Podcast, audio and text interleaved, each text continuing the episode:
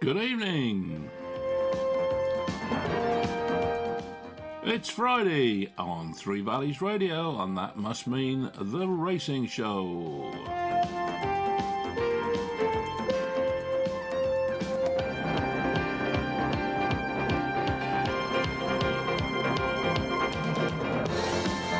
On the show tonight, we've got, well, we've got the odd trainer. I think we might have a jockey for you as well.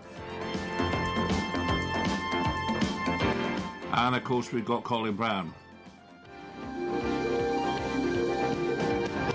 So get your pens and papers ready. Hopefully, we've got a few tips for you. And with the derby just around the corner, we'll be having a chat about that as well.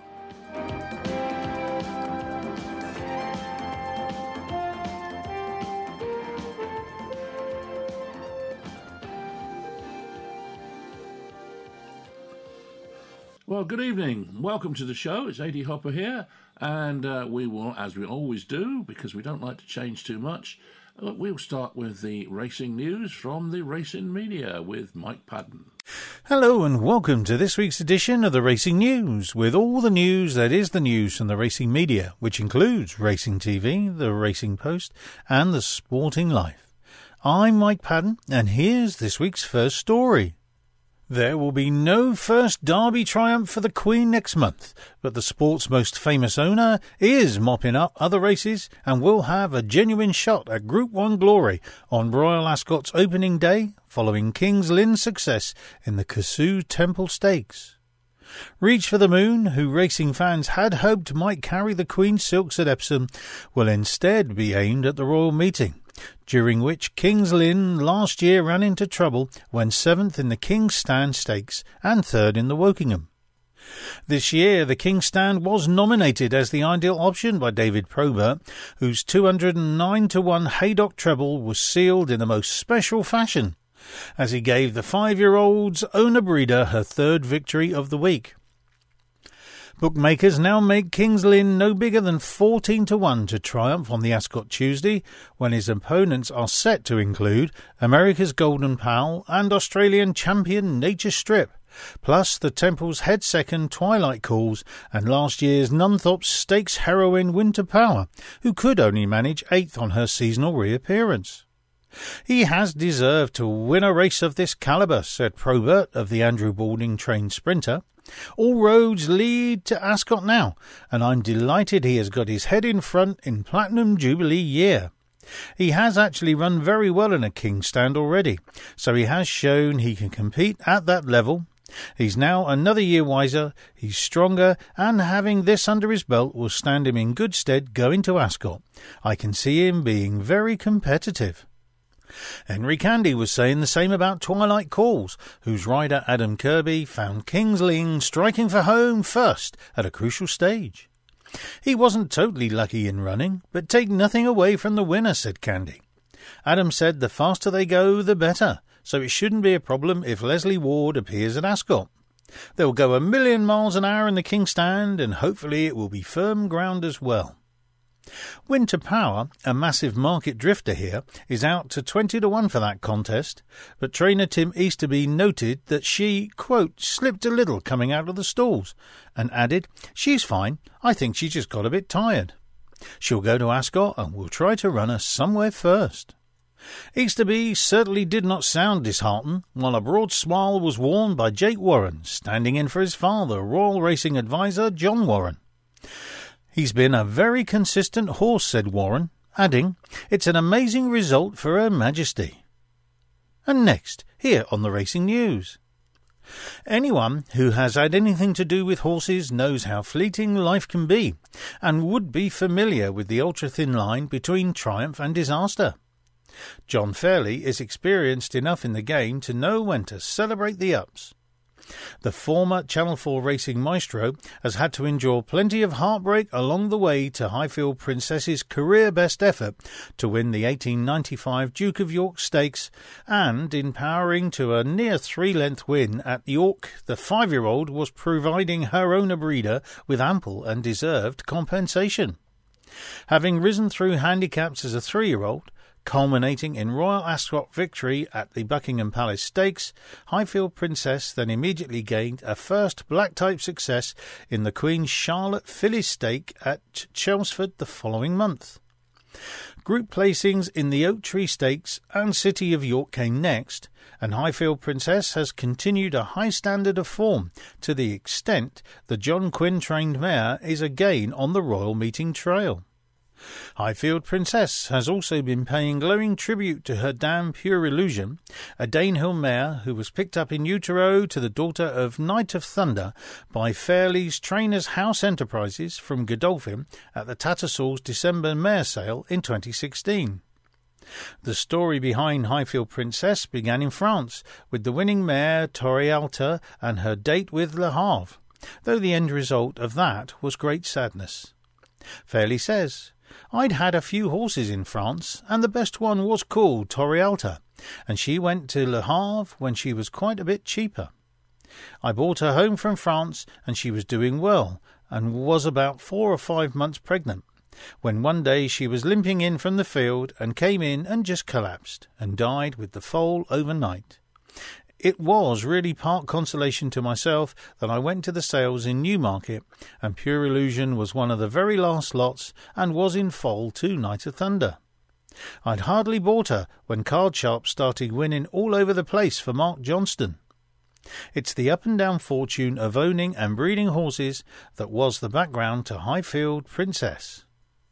Card Sharp, Pure Illusion's colt by Lonhro, proved one of the best juveniles around the year after Fairley had acquired his dam, winning the Woodcote and Group 2 July Stakes and finishing third in the Norfolk, Richmond, Gimcrack and Middle Park Stakes.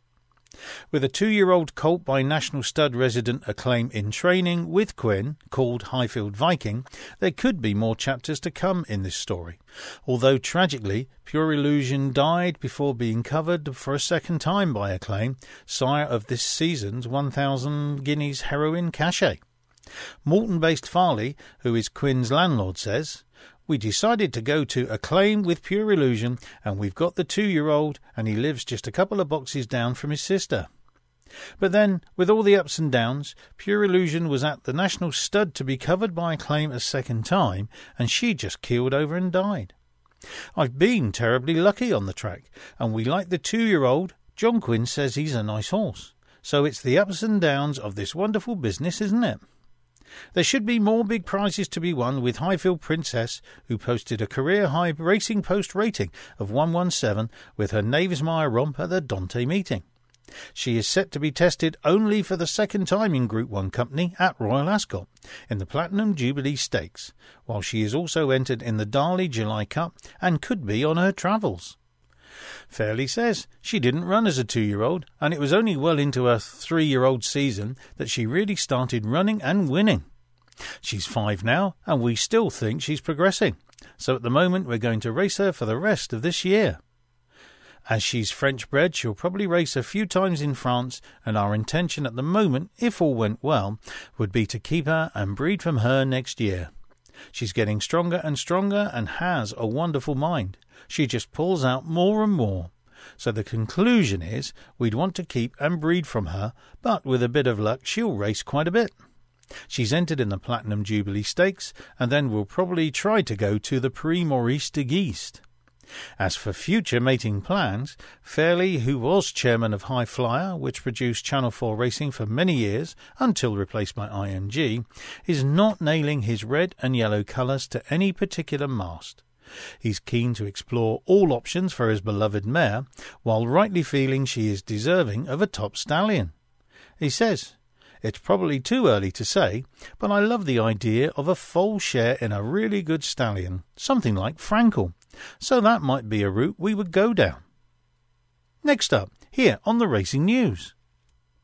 Trainer Henry Spiller spoke out on Saturday about the prevalence of abuse endured by those in racing and expressed concerns about a lack of support for those subjected to it. The Newmarket based trainer's wife, Neve, tweeted a disturbing email sent to Spiller following the second place finish of his runner Mashaya at Bath on Friday, in which the sender threatened to kill the trainer, his family, and the jockey Ray Dawson.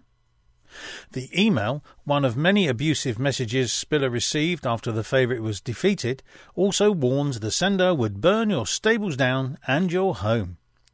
Spiller has received similar emails, calls, and social media messages throughout his career, but his wife shared the screenshot online after finding the message particularly upsetting. It doesn't bother me, but that email really scared my wife, Spiller said. They threatened to kill my family. I'm just used to it now and would have left it be, but it should be put out there. For sure, those messages were jarring to start with, but if you let stuff like that bother you, then you're not going anywhere, as it happens all the time. I've never really showed my wife the kind of stuff that gets sent, but she picked up that email last night and it really upset her. Spiller, who has trained at Sackville House Stables at the base of Warren Hill since 2018, had a season best tally last year of 18 winners, but has found the increased success has been accompanied by even more online abuse. He said, the last couple of years we've had a lot better horses, which means we've had a lot more favourites, and when one gets beaten, that's what you get. You have to have a social media presence as a trainer nowadays. That's just the way it is. The messages come through calls, emails, Twitter, Instagram, and Facebook. I just don't engage with it. That's about the worst thing you can do. Never argue with an idiot. Spiller has felt a lack of support with the, within the industry for those facing abuse, claiming the problem is widespread and comes with the territory of working in sport. I had a couple of mates around last night who were trainers, and they get it all the time too, Spiller said. I've travelled with our jockey Ray Dawson to Bath, and we were just laughing about it on the way home. There were about 30 to 40 messages across all the platforms accusing me of all sorts of things. I don't think the people realise the pressure we're constantly under, and with little support, it can be a pretty lonely place out there. And for the younger generation coming through, it's awful. It's so difficult to police, it's just an avatar who is tweeting something. There's no name or face. They're just cowards. I've got enough to worry about without them, too, but I suppose it's no different to any other sports people.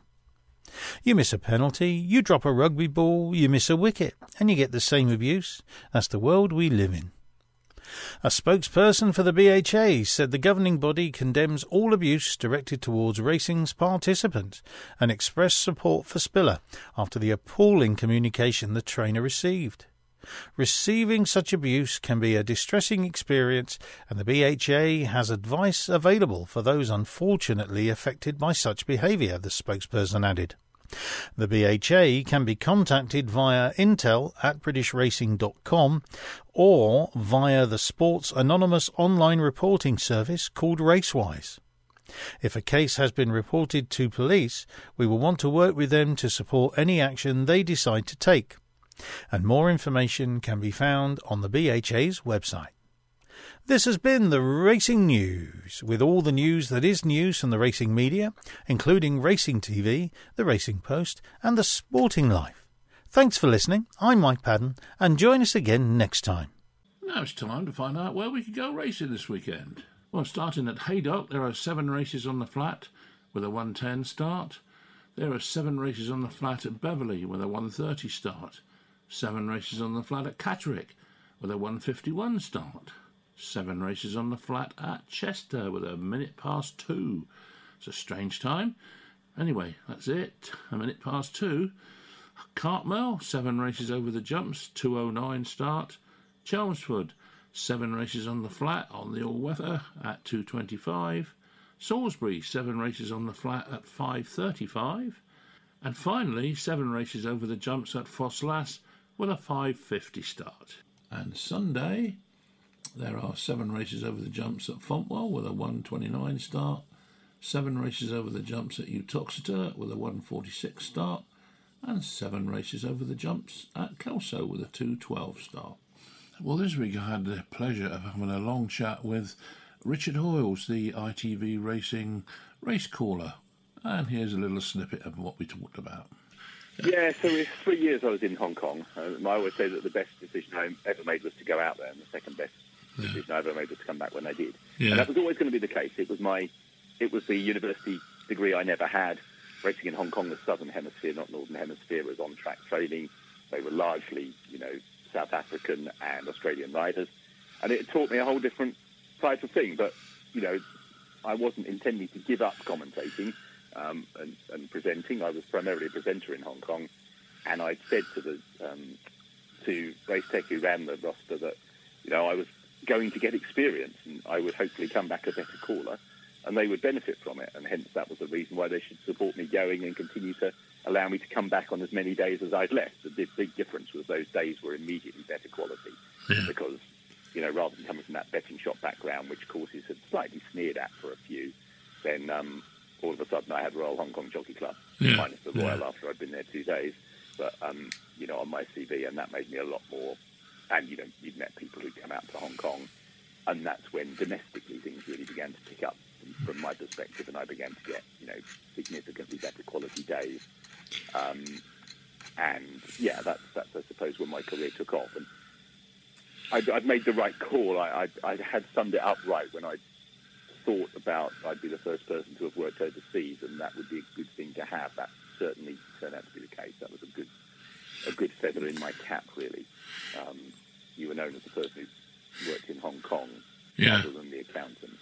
Um, So, so back in, in, in Blighty now, then, um, you know, you, you, you, you was that when the racing channel and, and at the races they, they sort of started to, to, to, appear on the scene, had they?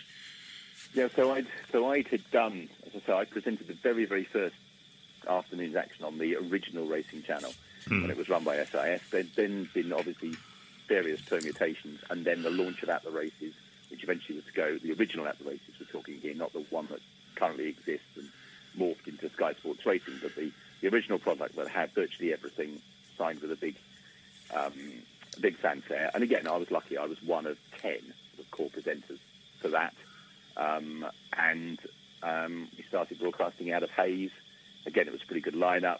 She was there. Lee McKenzie went on to do um, Formula One. Uh, you know, Mike Cattermole, lots of experienced people.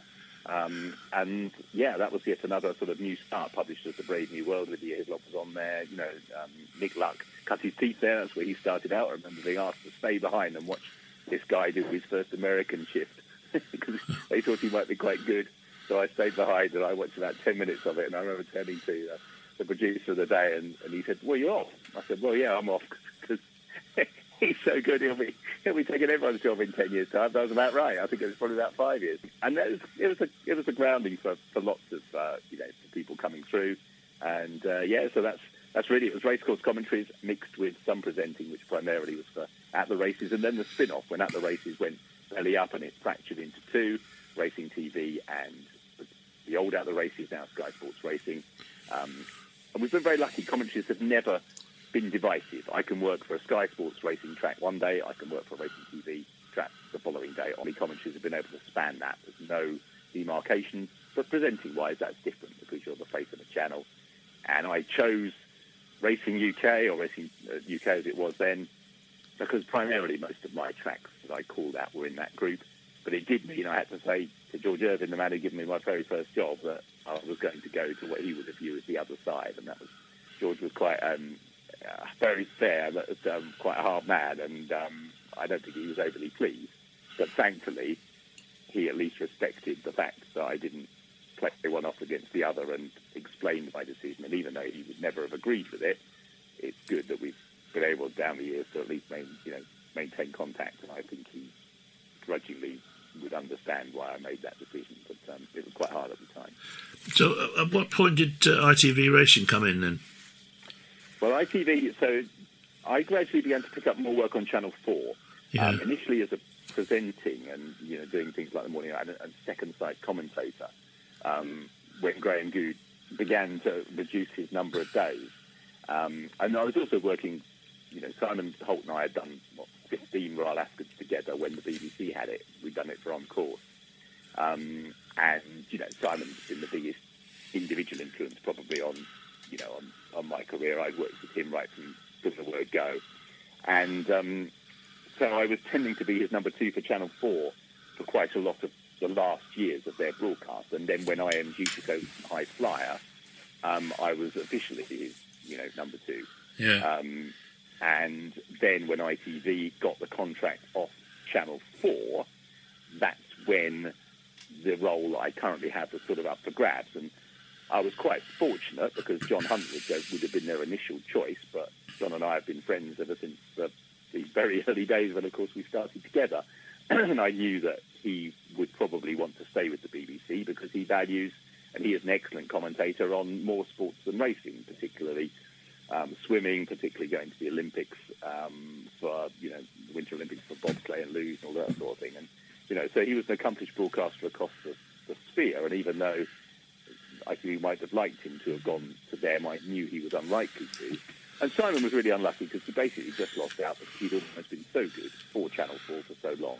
And unfortunately, when TV rights changes, change hands, one of the things they want to change is the on-course or the on um, presences, if you like.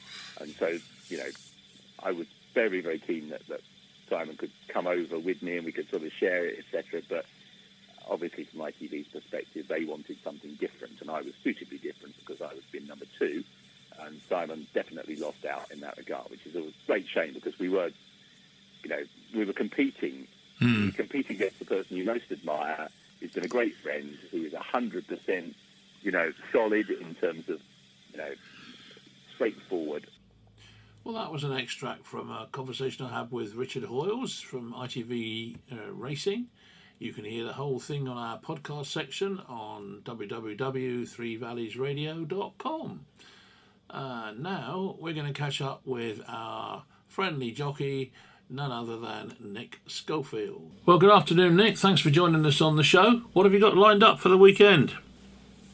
Good afternoon, everyone. Um, not much really. I'll probably um, enjoy a nice chilled weekend. Um, I'm not riding for 10 days, so um, yeah, a bit of time off and um, yeah, enjoys a bit of relaxation, I guess. So, obviously, having a, a rest mid-season, I suppose, to a certain degree, is, is the best time to do it, really, because it's not that busy, is it? No, it's not. Um, uh, no, so I just yeah, just got two weeks off, I think. Probably. Yeah, yeah. I come back on sort of the fifth, sixth, There's, um, and go from there. there seems to be a lot of relatively small fields as well at the moment. Uh, yeah, no, there's still competitive enough racing. Um, I was in France on Saturday, out on Sunday for the French Gold Cup. Yeah. That was very, very competitive. But yeah, probably just run the local tracks. It's um, just good, you know, it's still competitive to get winners, but it's Yeah. probably not. Um, you know, it's not the ground that we all love, really. A bit of rain, but Yeah. um, yeah, no, it's still hard to get winners though. Did you have a ride in the French Gold Cup? Yeah, yeah, I didn't do I didn't do any good, but um, uh, you know, it's good to be part of it. Well, I suppose it's nice to get to France for a while anyway. Nice little break. Yeah, yeah. So that was alright. It was very hard. Um, Willie Mullins run five in the race, and I rode an English horse, but Yeah. we, we couldn't match the French, unfortunately. Did Willie Mullins win it? No, he struggled with all his runners. Um, the French tore us apart really. Um, Yeah. they're a lot better than what we are. Oh, We are they? to up our game. Yeah. Yeah. It's, it's, it's funny, you don't notice, uh, well, at least I don't anyway, you notice so much jump racing in France as flat, really. It seems to be always flat whenever I switch on Sky Sports News or Yeah, whatever. no, it's incredible prize money. I think the winner of my race got um, best part of eight hundred thousand euros, and I think even if you finish seventh, you've got forty thousand euros. So um, Cool. the money is over there is incredible, and but the French um, sort of laugh at the English and Irish because we race for so little money, and that's why they never come over really. And Yeah. but I'm glad they don't because they're a lot better than us. Yeah, well, it sounds like it then. Eight hundred thousand. That's uh, that's not bad, is it? But, Yeah. uh, so anyway, you, when are you back then, uh, Nick?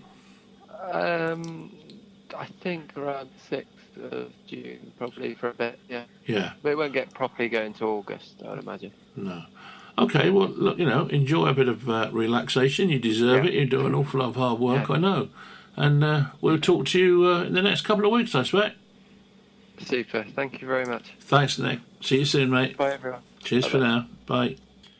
Well, that was Nick Scholfield having a quiet weekend this weekend after a trip to France, and uh, due to be back in about a week's time. So uh, we'll look forward to see speaking to him then. Now it's time to catch up with our friendly trainers and starting off with Rod Millman. Rod, um, good weekend coming up. By the look at it, you've got quite a few runners. Can you could tell us about uh, you know what you think of them? Well, horses have hit form this week. We've had three winners in the last uh, ten days. Yeah, which is nice. Um, Cuban Mistress, she won a very competitive race at um, Sandown last week, which was great at, at 20 to 1, believe it or not. Yeah, yeah. Anyway, this weekend we've got, um, tomorrow starts off on Thursday. Uh, we've got Amazon Dream in at Haydock. He's a horse that had an in- injury at the end of last season. He's just on the comeback trail. Right. And he's had two runs to put him right, and he should be thereabouts tomorrow. Okay, what about Saturday? You've got a fair fair few runners Saturday, yeah? Yes, we've got um, the residencies goes to Salisbury in the Stayers race. Yeah. He ran a nice first run in his first handicap. He was fourth at Bath last week, and he should come on for the race a little bit mentally, so he should have a good chance. Good. And then we've got two in the first race, the sprint race there, uh, Devon Envoy and Miss Annika. Yeah. Uh, both horses were second last time out, and hopefully one of them will get his head in front this time. Sounds good. But, um, one of the best chances we got is Air Show on Friday at Chepstow. Yeah. He's um, he's been an exceptionally good horse this season. He's the last 12 months he's had 20 races. He's won five of them, and um, he's he, he's had 20 runs. He's only been at the prize money once in 20 races this year. Well, that's a good record, isn't it? That's a great record. But, but a testament to your ability as a trainer as well. You've got, to have, you've got to have the right horse to do it. Yeah, yeah, definitely. And what about Hurricane Hurricane Helen? Was it yesterday? That was yes, a, she won yesterday. Yeah, that was good. Yeah. She overcame a lot of trouble in running and just, just got up on the line, so that was good. She's been a very unlucky loser. She's been beaten. So now that uh, you know the, the, the luck has changed now, or not just the luck, but the obviously the, the training uh, has had an effect on the horses. You must be looking for some more winners now, then.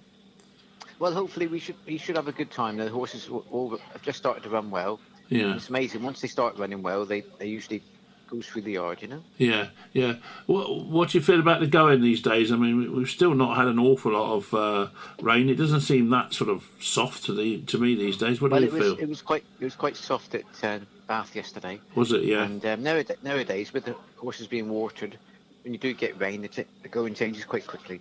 Yeah, yeah. Good.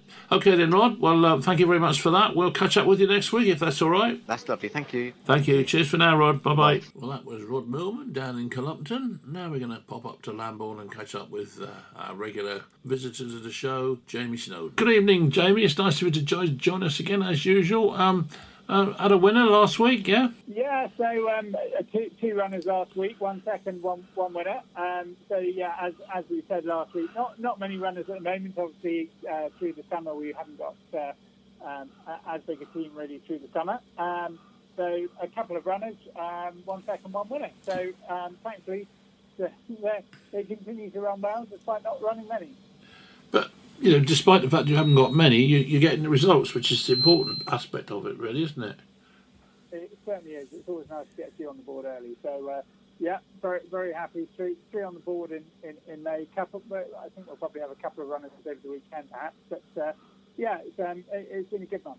Good, good. Well, you keep it up anyway. And what about the weekend? Have you got much out at the weekend? We've got a couple entered, um. We've got um, Sunday soon entered up at Cartmel, College Oak and Valentine down at, down at Ffos Las. Um, I've got College Oak in at, in at Fontwell and Uttoxeter on Sunday as well. So, um, and then Pisca Pike Monday. So, um, yeah, we should hopefully have a couple of runners over the weekend.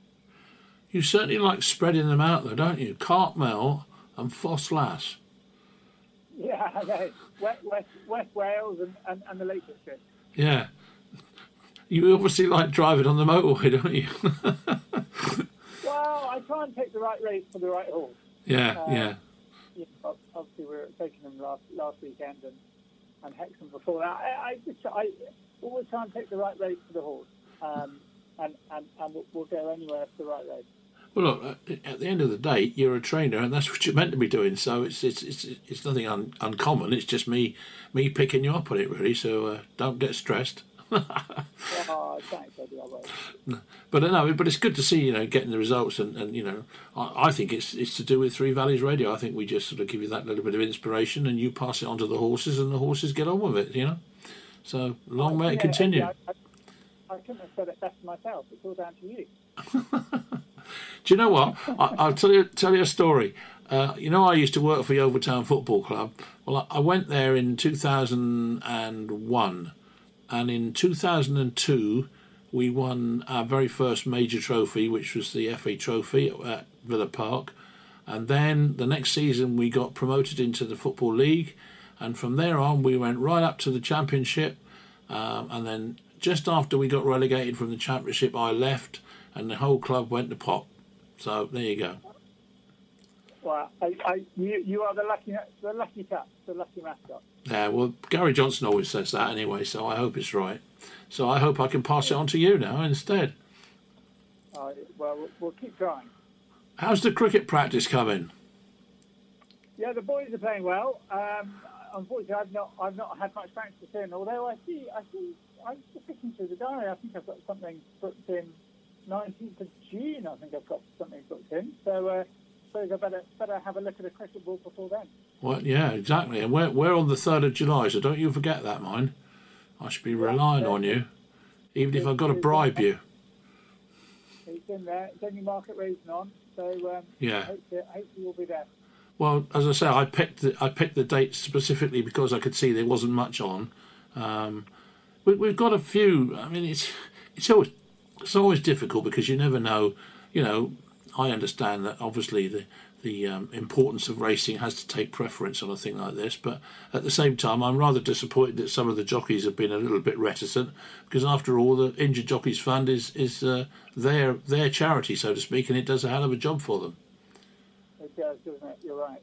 But um, but we've got another month yet, so I'm I'm you know we're just pressing on. We're just pressing on. Definitely. Well, look, you have a good weekend, sir. Yeah, thanks, Adi. Um, the same to you, and, and we'll touch base next week. Yeah, absolutely. Thanks, Jamie. Take care, Adi. All the best. And you. Cheers for now. Bye bye. Bye bye. Bye bye. Okay, well, now it's time to catch up with uh, our flat racing expert, Richard Phillips, of course, and uh, he's on his way to Sandown tonight, but uh, he's got his usual report for us. Well, good afternoon, Richard. Welcome to the show again. Thank you very much for joining us with your expertise on the flat racing scene. What have you got for us this week then? Well, no, great to speak once again. It's been an interesting week uh, with Native Trail winning the Irish 2000 Guineas as expected, and Homeless Songs of Dermot Weld winning the Irish 1000 Guineas very impressively, and she looks as though she's going to Ascot now. And in second place was Tuesday, who is second favourite for the Oaks. Uh, Emily Upjohn is still favourite for the Oaks. She went round the Epsom course this week uh, with Frankie Dettori on just to have a little. Look at the place for the big day, which comes up next Friday week uh, for the uh, Epsom. And of course, also there's a, a, press morning this week with Sir Michael Stoute, uh, with of course his favourite Derby Desert Crown. And Stoute is renowned for being uh, not only a brilliant trainer, but not one for over egging it. But he seems to be quite confident that Desert Crown can win the Epsom Derby. So it's all coming up for next week. But this week, um, has been interesting as well. Royal Ascot two-year-olds always fascinate me, and there's two. Blackbeard, Aidan O'Brien's, was very impressive the other day. Looks as though he's going for the Coventry. Uh, and also a horse called Bradsell of Archie Watson's, very impressive winner of, of his uh, first race on a racetrack at um, York at the weekend. So Bradsell and Blackbeard look like two Royal Ascot two-year-olds. But uh, I'm actually off to Sandown tonight with some owners and it's an interesting card there. We've got uh, the Brigadier Gerard Stakes and the Henry II Stakes. Brigadier Gerard's a mile and a quarter race, a group race, and there's three very interesting horses in it. John Gosden's Mostahdaf, he runs in that race. Um, he's won nearly all of his races. I think he's won six out of seven. Uh, Bay Bridge, another one of Sir Michael Stoute's. He looks like an improver, started off in handicaps. But of course, Sir Michael's the master of getting young horses to improve from season to season and Ade, uh, William Haggas. His horses are on fire. Haggas is winning everything, and um, they're great form. And he's a bit, bit of a veteran as Ade. He's won a lot of money throughout the world, but uh, it's going to be a fascinating Brigadier Gerard Stakes. And of course, there's the Henry II Stakes, which is a two-mile race. True Trueshan does not run. He's favourite for the Ascot Gold Cup. Alan King Stayer, of course, is the best stayer in the land, but he's got to have soft ground. There's not soft ground at Sandown tonight, so it's uh, basically two horses taking themselves on again. Enemy and Quickthorn, enemy of Ian Williams's, who won a big handicap at Musselburgh early in the season. He's come from France. He's trained in France originally. Enemy looks an improver, and Quickthorn of Hughie Morrison's, who's a homebred of the Blythes, who live there where I am in Moreton Marsh in Gloucestershire, and uh, Quickthorn actually beat Enemy last time out at Ascot. It's going to be a close race between the two of them. So all going on, but big racing tonight at Sandown, and uh, of course looking forward to the classics next week. What did you think of Stradivarius's run? Yeah, it was fantastic, really. Um, he's, he's some horse. Um, he keeps on going on. And by Sea the Stars, he's a great sire. Um, he's the sire of um, Emily Upjohn as well. So he's a great sire, Sea the Stars. And Stradivarius is a perfect example of such a tough horse that keeps on winning. He's now eight. He's won so many group races. And uh, Frankie Dettori loves him. And well done to the Gosdens who kept him fresh and and enthusiastic season after season. And of course, it'd be great to see him um, go win again. But uh, he is getting on a bit. Now, I, I presume we'll do a, a, full sort of rundown of the derby next week. But um, uh, what about uh, Stonehenge or I forgot? Is it Stonehenge? What it's called now? Stone, Stonehenge, which is second favourite. Yeah. Um, a few, a few of Australians had bigger prices on Stone Age. It looks like the Aidan O'Brien first spring although Aidan O'Brien's renowned for having a few outsiders in the derby that get in the frame. But Stone Age looks like a horse that will Ryan Moore will ride.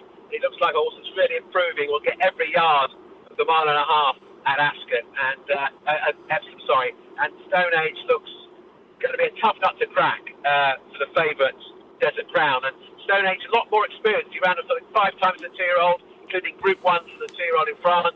He's travelled around the place, got experience, and that may well may well work in his favour when it comes to Derby Day uh, Saturday week. But yeah, all to build up for the for the big classics. Okay then, Richard. Thank you very much for that. I hope Stone Age does because I put my money on it, so I want it to win. But uh, I must yeah, admit, yeah, the, that's, two, that's two of us. Uh, well, that's good. But uh, the, the, Stoute horse, one has to say, looked impressive, didn't he?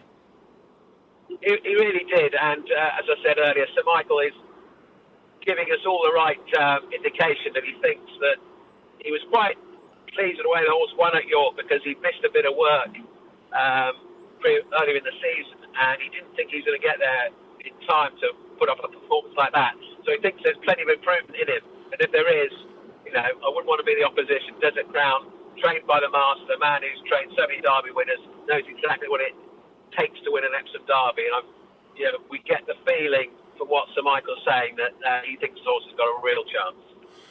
Good. Well, uh, let's not hope. Let's hope it's not too much of a real chance. But um, you have yeah. a good. Uh, you have a good evening at Sandown tonight, and um, I look forward to speaking to you next week, Richard. Thank you very much for that. Yeah. No problem. Look forward to speaking to you about the classics next week. Okay. Cheers, Thank you, Richard. Cheers for now. Bye bye. Well, now we're going to catch up with Dave Wilson from Harlequin Racing. Well, good evening, Dave. How are you today? Yeah, uh, very well, Adrian. A uh, bit of a, a downer on the weather this week, but yeah. I suppose it's a bit helpful for the summer jumpers, but not been too good on trying to get the form right. I had one running down at Newton Abbot on Wednesday. He got pulled out because the ground was too soft. And we was meant to have one running at Chepstow on Friday, and he's been pulled out because the ground's too firm. so, you can't win, can you? You can't win. No, you can't win either way round. But there you go. So, so uh, we're going to have a look ahead at Haydock for Saturday. Uh, we're going to through the card there. Okay and uh, we're going to start off with uh, 110 race. And in the 110 race, we fancy the chances of Blueberry Hill. Frankie takes the ride for the Gosden team of John and Thady. Uh, obviously, the trainers now can have two names on their licenses, so Mr. Gosden and his son take the the reins at the Gosden stables. So where we had Frankie and John Gosden last year, we got Frankie and the Gosdens this year. Okay. So anyway, Blueberry Hill, he was friendless in the betting market last time out when he when he ran fourth to Atrium. Now, what I looked at was his previous run to that, where he was well supported in the betting market at Epsom, and uh, he won that day. And the horse that finished second to him has come out of Bath and won by five and three quarter lengths. Now, back on his seasonal debut as well at Doncaster, he was third to a horse called Down Dawn of Liberation. And since then, Dawn of Liberation has come out and won a Class 2 race at Goodwood off a handicap mark of 92. Now, she beat Blueberry Hill four lengths.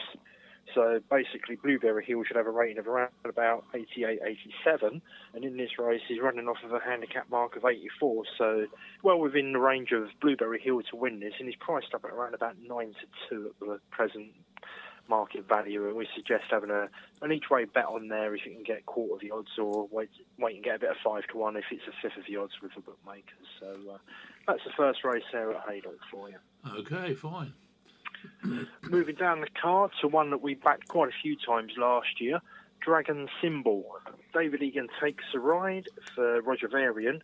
He won his first four starts last year, and we backed him in, uh, oh, what was it, the Commonwealth Cup at Royal Ascot. And he won the race. He beat uh, Wesley Ward trained Campanelle and got thrown out of uh, winning mark in the steward's room after the race. Now, since then, he's contested five other races, which, he, uh, sorry, he's contested five Class 1 Group 1s and two Class 1 Group 2s. And he then left Archie Watson's stable and he's gone over to Roger Varian.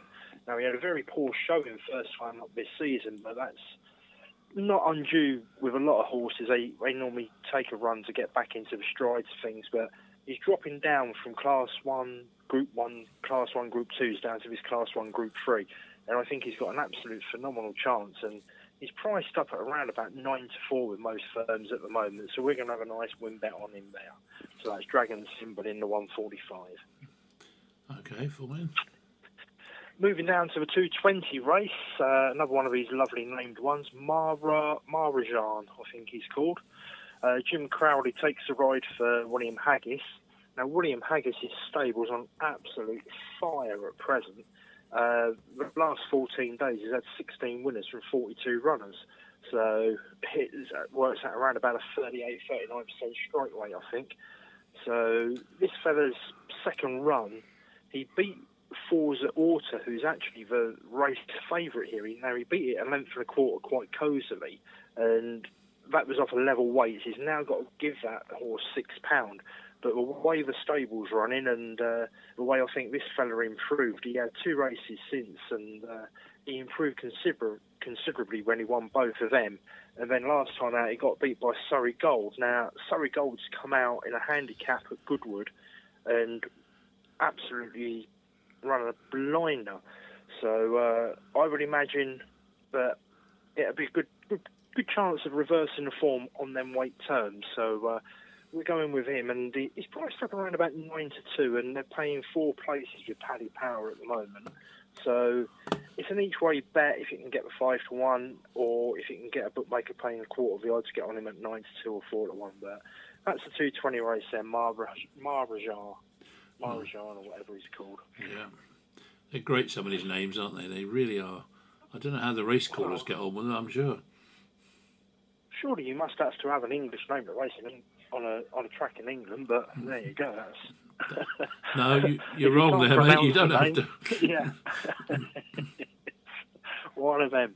Anyway, down to the 255 race here, and we like the chances of a big price one here. Viola, Daniel Muscutt takes the ride for James Fanshawe. Now, last time out, she ran in the Winter Oaks at Lingfield, and she got no run at all in a 14 runner race around that little dog track there. And it is a very tight track, and for 14 runners to be in a race at Lingfield, it, it's quite hefty, and not, not, a lot of room for any of them there. So we think she she got really no run at all, and she it's just one that you put the line, put the pencil through it, and rub that line of form off. But previous to that, she raced against Sea La Rosa, who's the favourite for this race. Now, Sea La Rosa was getting all bar a pound off of her off of a stone, so she was getting thirteen pounds, and Viola was only three quarters of a length behind her. Now, the tables have turned in the weights, and Sea La Rosa runs in this race off a level weights with Viola. So where the thirteen pound difference was when they raced against each other last time, that's non-existent this time, and there was only three quarters of a length between them. Now Viola's a twenty to one shot, and Sea La Rosa's sitting there at a nine to four favourite for the race. Now I can't work that out in my head logically, so we think Viola's going to have a nice each way chance in this race if she confirms that line of form with her. So we'll have to wait and see. So uh, the 255 Viola priced up at around about 20 to 1, and we're going to have a nice each way bet on her. Radio. Moving down to the big race on the card, the 330, and we like the chances here of Kinross. Uh, going to be ridden by James Doyle, trained by Ralph Beckett. Won this race last year and was ridden by Frankie Dettori. And uh, he followed that up with winning the Lennox Stakes at Goodwood. And then he had three creditable runs after that. And the horse is one that likes to go well fresh. Now, he certainly doesn't mind a bit of rain, which he may well get. And I've got no idea what the weather's going to do today or tomorrow, but he could well get a bit of rain on, on the ground and he wouldn't worry about it. But if it stays good, he doesn't mind that either.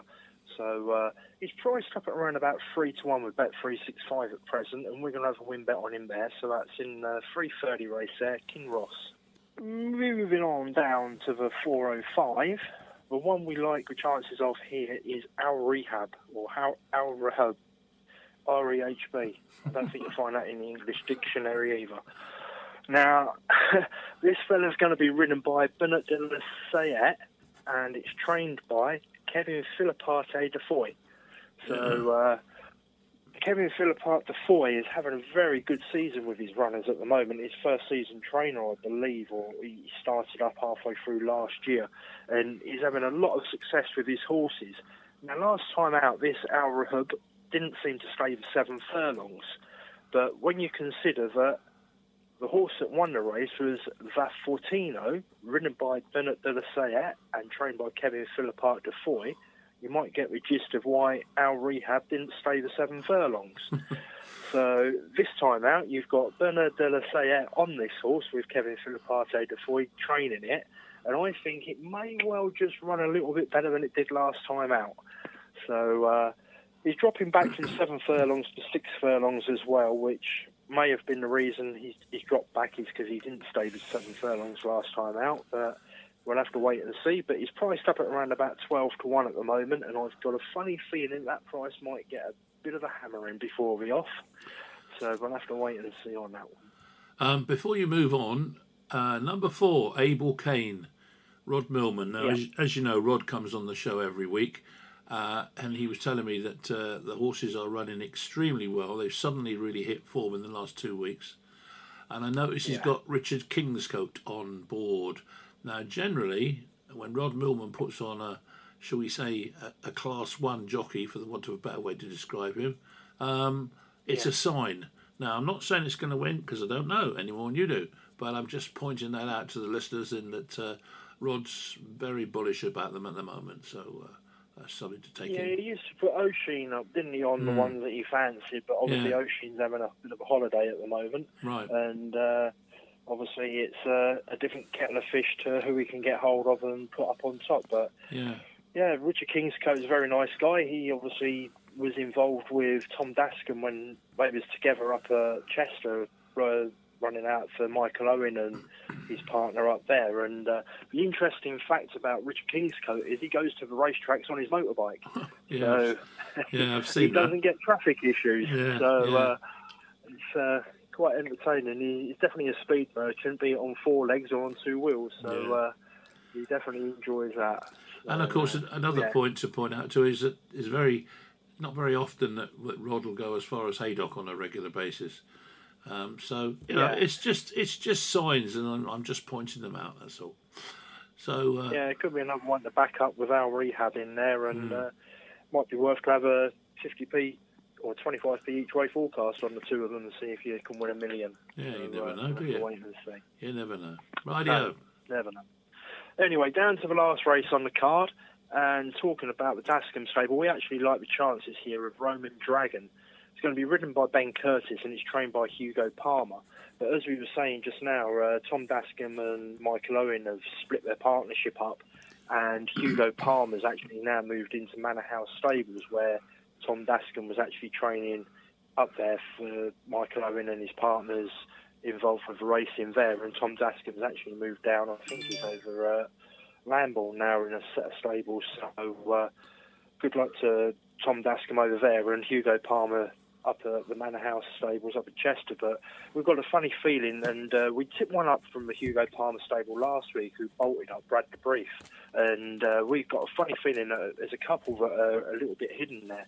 Now, Roman Dragon, he ran six and a quarter lengths behind Chipotle in a listed race, Redcar last time out. Now, Chipotle, he won the Windsor Castle at Ascot last year, so that shows the strength of form.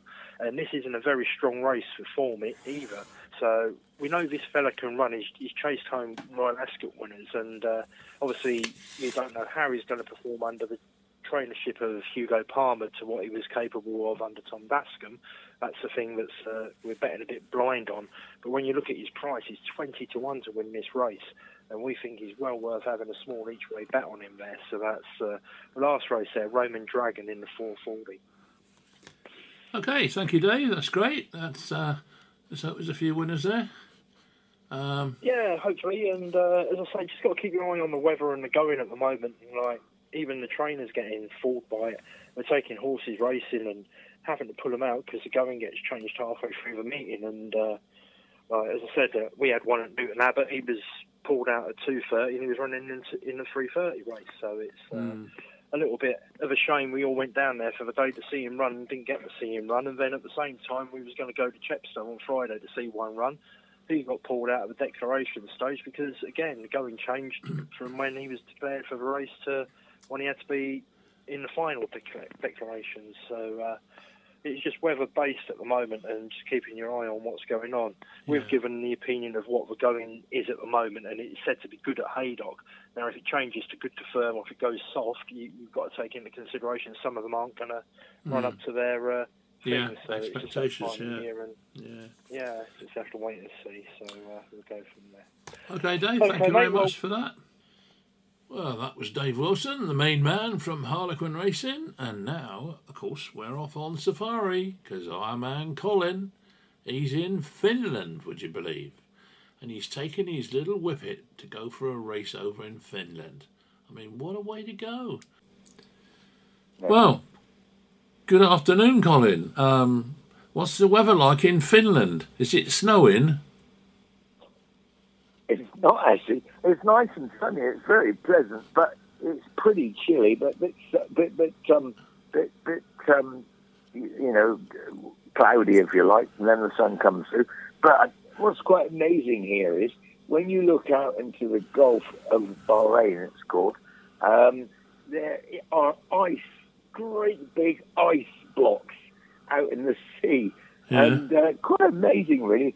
Ice blocks, what do I call them? I mean, they're just like there's white ice logs all over the sea, not ice oh. logs. They wouldn't be a lot of good away. in my wood burner then, then would they? No, the ice logs would be no good at all. Hmm. Icebergs, ice logs. they just look like logs out right out to sea, big white sort of logs floating back in because, um, you know, it, there was a great war of ice uh, obviously, in the, in, know, about a month ago there was snow here. It's yeah. the most beautiful place to go. It's called Kalajoki, uh-huh. and it's a very, very pretty area. We're at the World Championships. Yeah, yeah. So there we go. And your there little whippet's doing really well, isn't he? Not bad at all. No, doing extremely well. So I'm very hopeful of a good run this afternoon. Are, uh, are you a bit of a are you a bit of a sort of celebrity because you come over with this this uh, champion like uh, whippet? no, no. My my my wife's a celebrity because she trains them. Yeah. no one knows who I am or whether I ever sat on a horse or oh. anything about horses. So I'm just Joe Bloggs out here, which is great. Yeah, yeah, no, that's fair enough.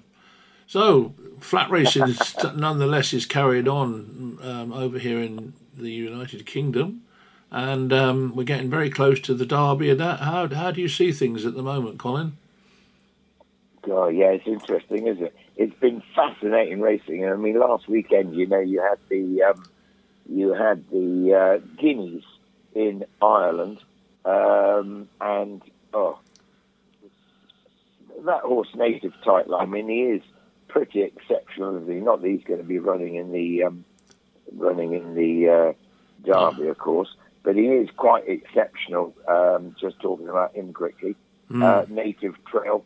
He won well. And the other horse that was extremely um, good, I thought, on the day, or, or on the Sunday, should I say, was the, was the filly of um, Aidan O'Brien, because she was exceptional. And actually, I just read this week, and I take a fair bit of notice of, um, you know, Tom Segal and uh, Paul Kealy, uh, what they say. They talk a lot of sense.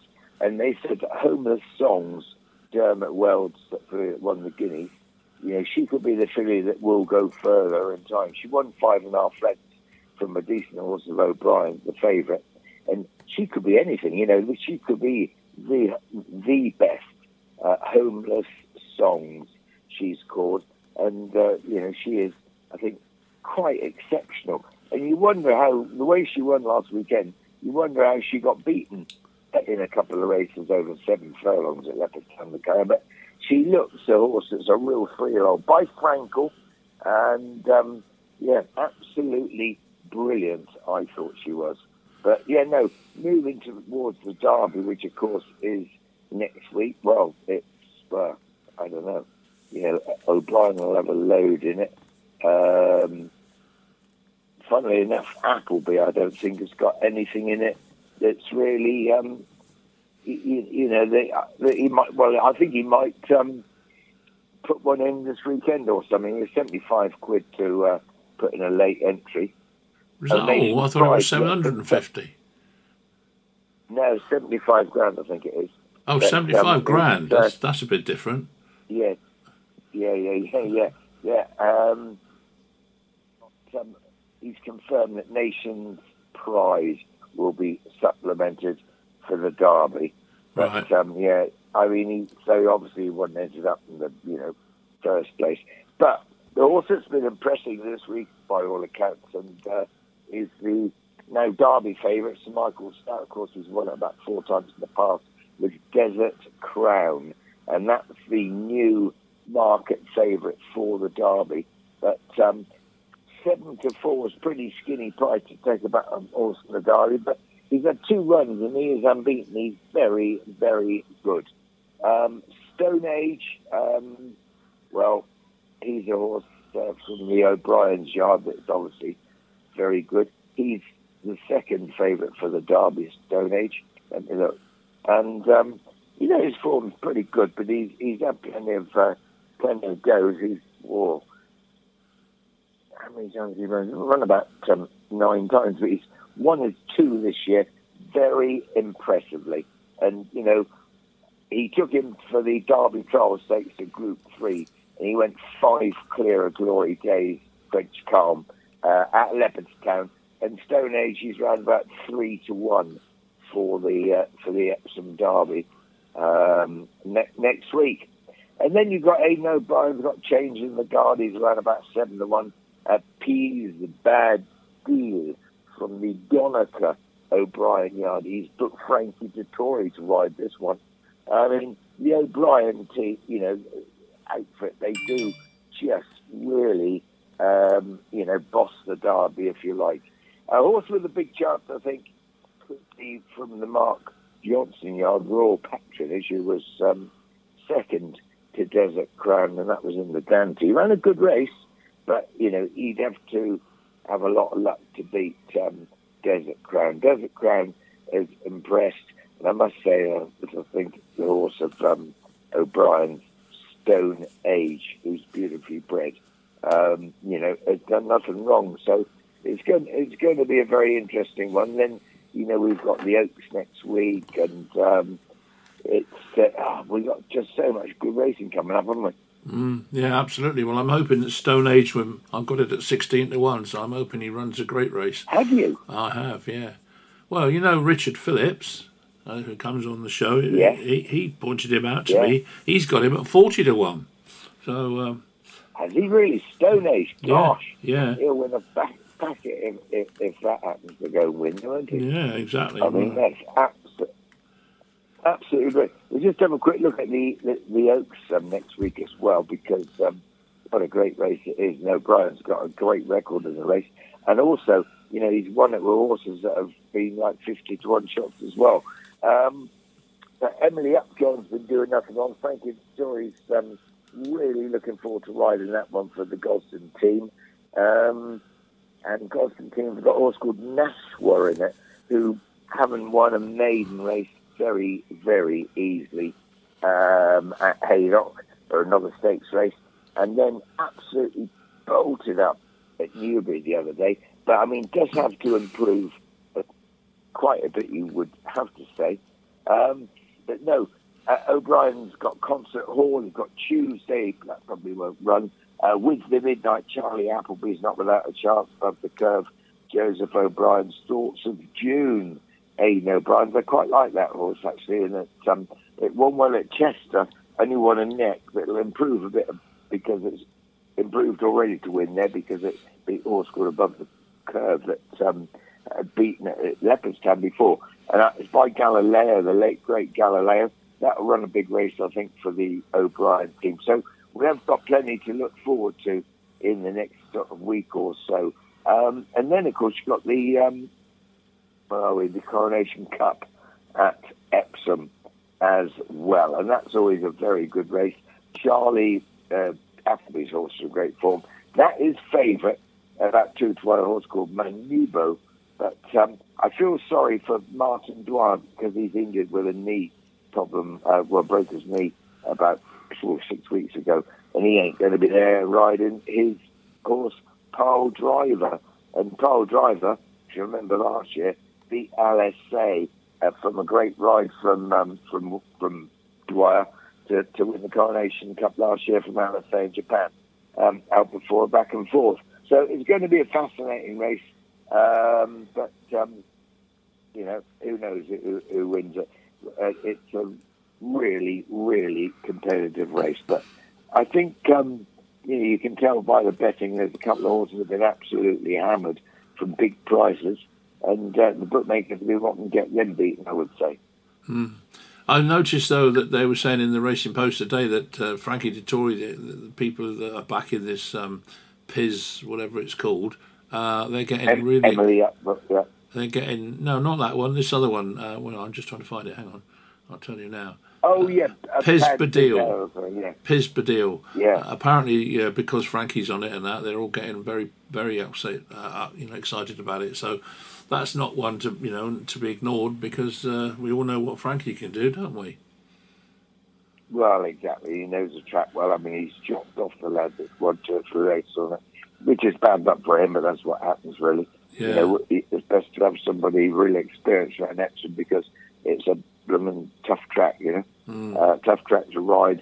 In fact, the camber of Epsom, if you're looking up the straight, if you're a rider looking up as you turn around Tattenham Corner, look up the straight, the camber, you know, is is five is about four meters higher on the right than it is the left, and it just cambers down as the track goes on up towards the finish.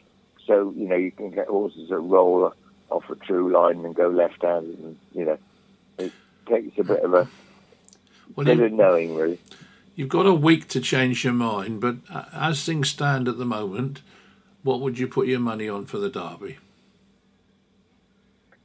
For the Derby, I think. Well, I think I think the favourites very, very short. I'll be honest, you know, mm. um, as it stands, and um, you know, outsiders have won the Derby before. Um, so I'd like to see Frankie win at eight to one. I think he's got a good each way chance in the Derby, and uh, you know, a horse that's just got an each way chance, probably at a biggish price, could easily be maybe Royal Patronage, mm-hmm. uh, around about twenty five to one. Okay, well, um, you've got a week in which to change your mind. So um, exactly, you can you can ponder it all through the week, and then when we come on and do our sort of derby special next week, um, we will nail you to the floor and see what you're going to back them. Exactly, but I would say Piz Badil and um, Royal Patronage are two horses that have got each way chances could get uh, get in the first three. Okay, fine. Well, thank you for that, uh, Colin. Um, Ah, what, what little gems have you got for us for tomorrow then? That's the point. Oh, well, here we go. Yeah, we've got some, you know, a bit of a lull before the storm, if you like, meaning, you know, Oaks Derby Coronation Stakes Mm-hmm. um, next week because uh, tomorrow we've got a few race meetings in England. Uh, Haydock, Beverley Castle, Chester, Cartmel, uh, Salisbury in the evening, Ffos Las.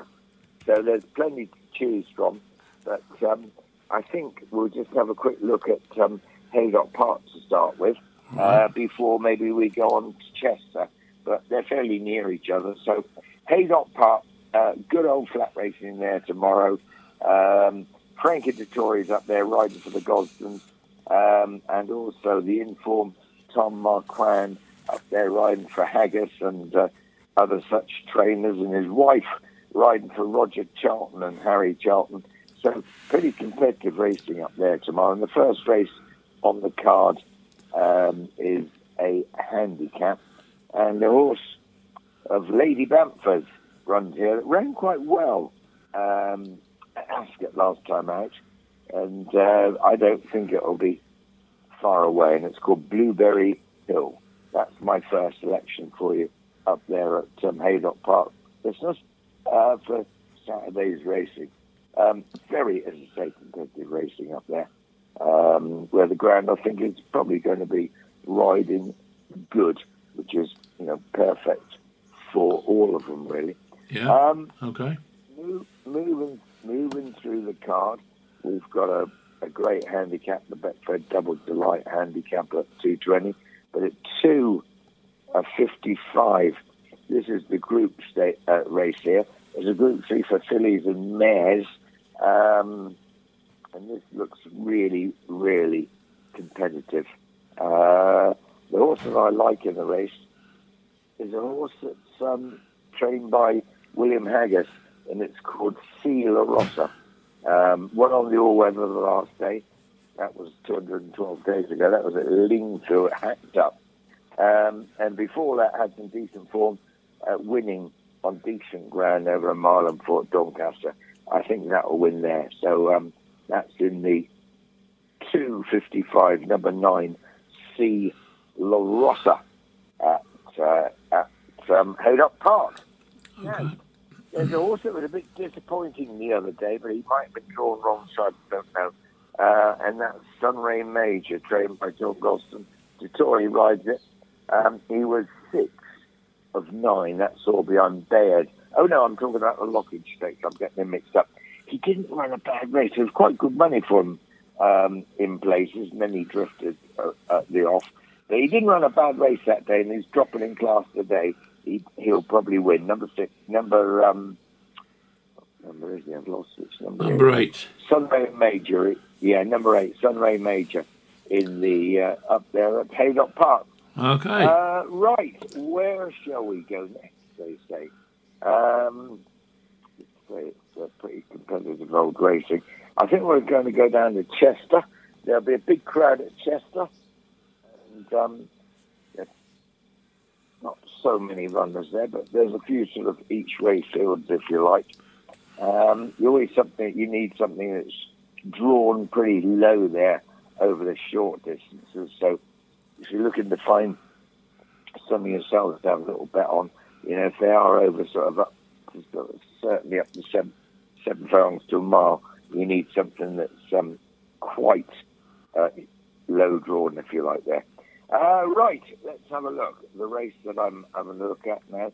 There was a horse that last year at Bath called Torvey.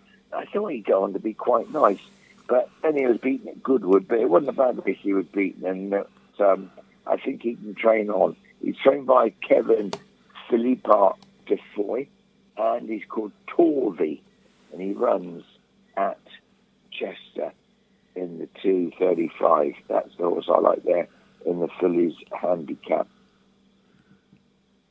Um, in the 310, in the 310, oh, there is Andrew Balding's horse is in good form, but he runs a horse here called Spirit Mixture. It's trained by Andrew Balding, of course, Hutchinson rides him, claiming five pounds, and bred, of course, by Littleton Stud, and that is Jeff Smith. He's out of that very good mare, Arabian Queen, which David Elsworth used to train. He's won his last two races. They've brought him along slowly, and I think he'll win. She'll win today. Spirit, or he'll win today, Spirit Mixer in the 310. 310. Yeah, that's the one I fancy. Mm-hmm. Um. Now, it's very competitive racing around there, as I say, the draw. Um, unless you're going to really drop one in, you do want one drawn pretty low. Um, not that one. No, I think I think I'm going to move on from Chester, if that's okay. We've had a couple of bets there at Chester, and we will move down to Salisbury, one of my favourite tracks, Salisbury, and um, of course the chairman of Salisbury is Jeff Smith, who owned owned uh, Arabian Queen and Littleton Stud breeds all those lovely horses. But um, the Whitstable Manor Stud, who stand horse called Showcasing, sponsors the first race there tomorrow night at Salisbury, and um, there's some pretty nicely bred horses going to run in our first race there. But I don't think anything will beat the Judd Bont horse, and that is Sunny Oranger. Nice winner at Leicester the other day, and I think this will win the first race at Salisbury. I don't think there's anything good enough to beat this at Salisbury. It's trained by Ralph Beckett, who's just up the road, and you know he's a trainer likes to have winners there. At Salisbury, um, are you not going tomorrow night? No, I'm, I'm, we're scheduled to go on the 6th of June, I think it is. We're going up there, so uh, yeah. Right, I see. Second race on the card, the 6.10, I think maybe um, Clive Cox could win this with Regal uh, Envoy. It was second to Makarova here at Salisbury on good ground. It's owned by Kennet Valley Thoroughbred. It's only had four runs.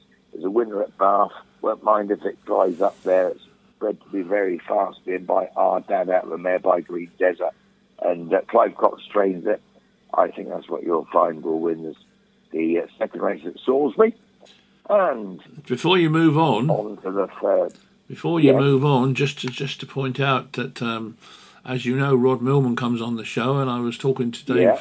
to Dave uh, Wilson about it. Um, he's got one here called um, well, he's got two actually. He's got uh, Devon Envoy, which was second last time out with Trevor Whelan on, Yeah. and then he's also got Miss Anaco with Harry Davies on, and he's had two seconds. And he is very buoyant about his horses at the moment. He was saying to me that, that suddenly, you know, the, the pennies drop. They've started winning. He's had two two or three winners last week, I think he said. So, you know, not not to be discounted too too lightly, I would say. No, fair play. Put them in a little uh, tricast, if you like, or reverse exacta combination bet. Um, you could just put uh, put my selection in there. Regal Envoy, Yeah. and you could put Devon Envoy from, Yeah. the, from the Rod Millman yard. And put- Miss Anaco in there as well. Mm. Always uh, hard when you're running two horses in the same race because one of the owners is going to be upset that gets beaten by the other one. But Yeah. I suppose sometimes, you know, you need to find the races something suitable to run them in. And they're the suitable races for them there, I suppose you have to say.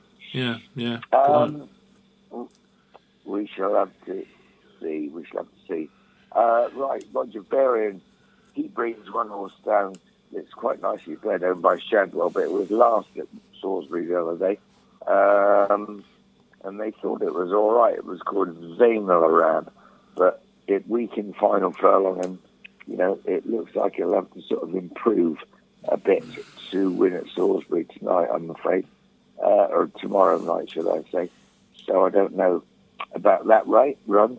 Um, but at Salisbury, um, I think uh, in the yeah Whitstable Manor Stud Maiden Stakes, a slightly later race uh, at 7:45.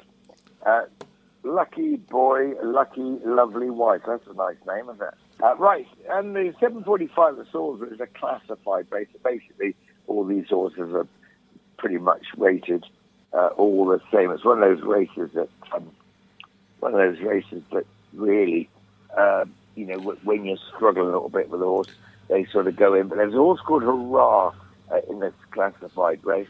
It was a good winner at Lingfield at um, Windsor the other day from Buxted Real, and um, you know, I, I think um, I think it's probably not going to be too far away again. It's only a three-year-old trained by Michael Bell. Sean Levey takes the ride. Um, other horse I like at Salisbury is in the last race. And if this wins, the horse I've just mentioned, Hurrah wins, then Buxton Real, I think, will win the last. Uh, because I think he just needed that run the other day when second at Windsor to Hurrah. Um, so in the 845 at Salisbury is Buxton Real. So Okay. that's probably my lot, really. As I say, it's just, you know, there's a couple of good races at Haydock. Um, a couple of tricky ones around Chester because it's a hard track to sort of, you know, to, to get. You need a bit of luck there, really. But in Salisbury, I think the horses that I've tipped up at Salisbury, quite rightly, you know, you pointed out the Rod Millman horse just hit form. I think Salisbury's going to be our best meeting for winners, uh, listeners, for Saturday's racing. Okay, well, uh, it'll give you a good week now because it's not the greatest of weeks weekends racing, is it? So it will give you um, a week now to uh, to sort of uh, prepare yourself for, for the Epsom Festival. It, I certainly will. I should be ringing up Mary, I think, or send her a message just to see what she fancies for the Derby, because I believe she backed the winner in it last year. Oh, So um, there you go. maybe we'll get Mary. Mary's tip for Saturday. Yeah, absolutely. Okay then, Colin. Well, best of luck. What's the name of the whippet? Oh, we call him City. Sid. Right. Okay, Sid. Well, best of luck to Sid. Name. Go and knock 'em dead, Sid. and uh, then you get some nice. Absolutely. And then you you get him. Are you going to get him a nice bonio or something when he's uh, when he's won the race? Oh yeah, no, yeah. He eats better than Bonio. He eats better than Bonio. He eats better than me. He's Oh, just good. had a nice toy for finishing second, so I don't know what he'll get if he wins. You never know. bit we'll of keep you up to date. bit of fillet steak, maybe. Yeah, but Philip State, I think you quite like that. Yeah. Good old Sid. Good old Sid. Go for it, Sid. Okay then, Colin. Thanks for that, mate. We'll speak to you next week. Okay. Okay. God bless you. Bye, listeners. Have a good weekend. Bye bye. Well, that was our Colin Brown over in Finland, of all places. Um, amazing what you can do with telephones these days, isn't it? Anyway, best of luck to Sid in the World Championships over there. It'd be brilliant if he could win it. Uh, he's second at the moment, but uh, apparently they've got a Finnish dog who's the favourite, and of course it is in Finland. I say no more. Anyway, that's it for this week's show. Hope you've enjoyed it. Make sure you join us next week when we'll have a Derby special. We've got Richard Phillips and, of course, Colin emphasising all their knowledge on the Derby next week. So look forward to that. In the meantime, thanks for joining us, and we look forward to hearing from you next week. So until then, it's Sadie Hopper saying bye for now.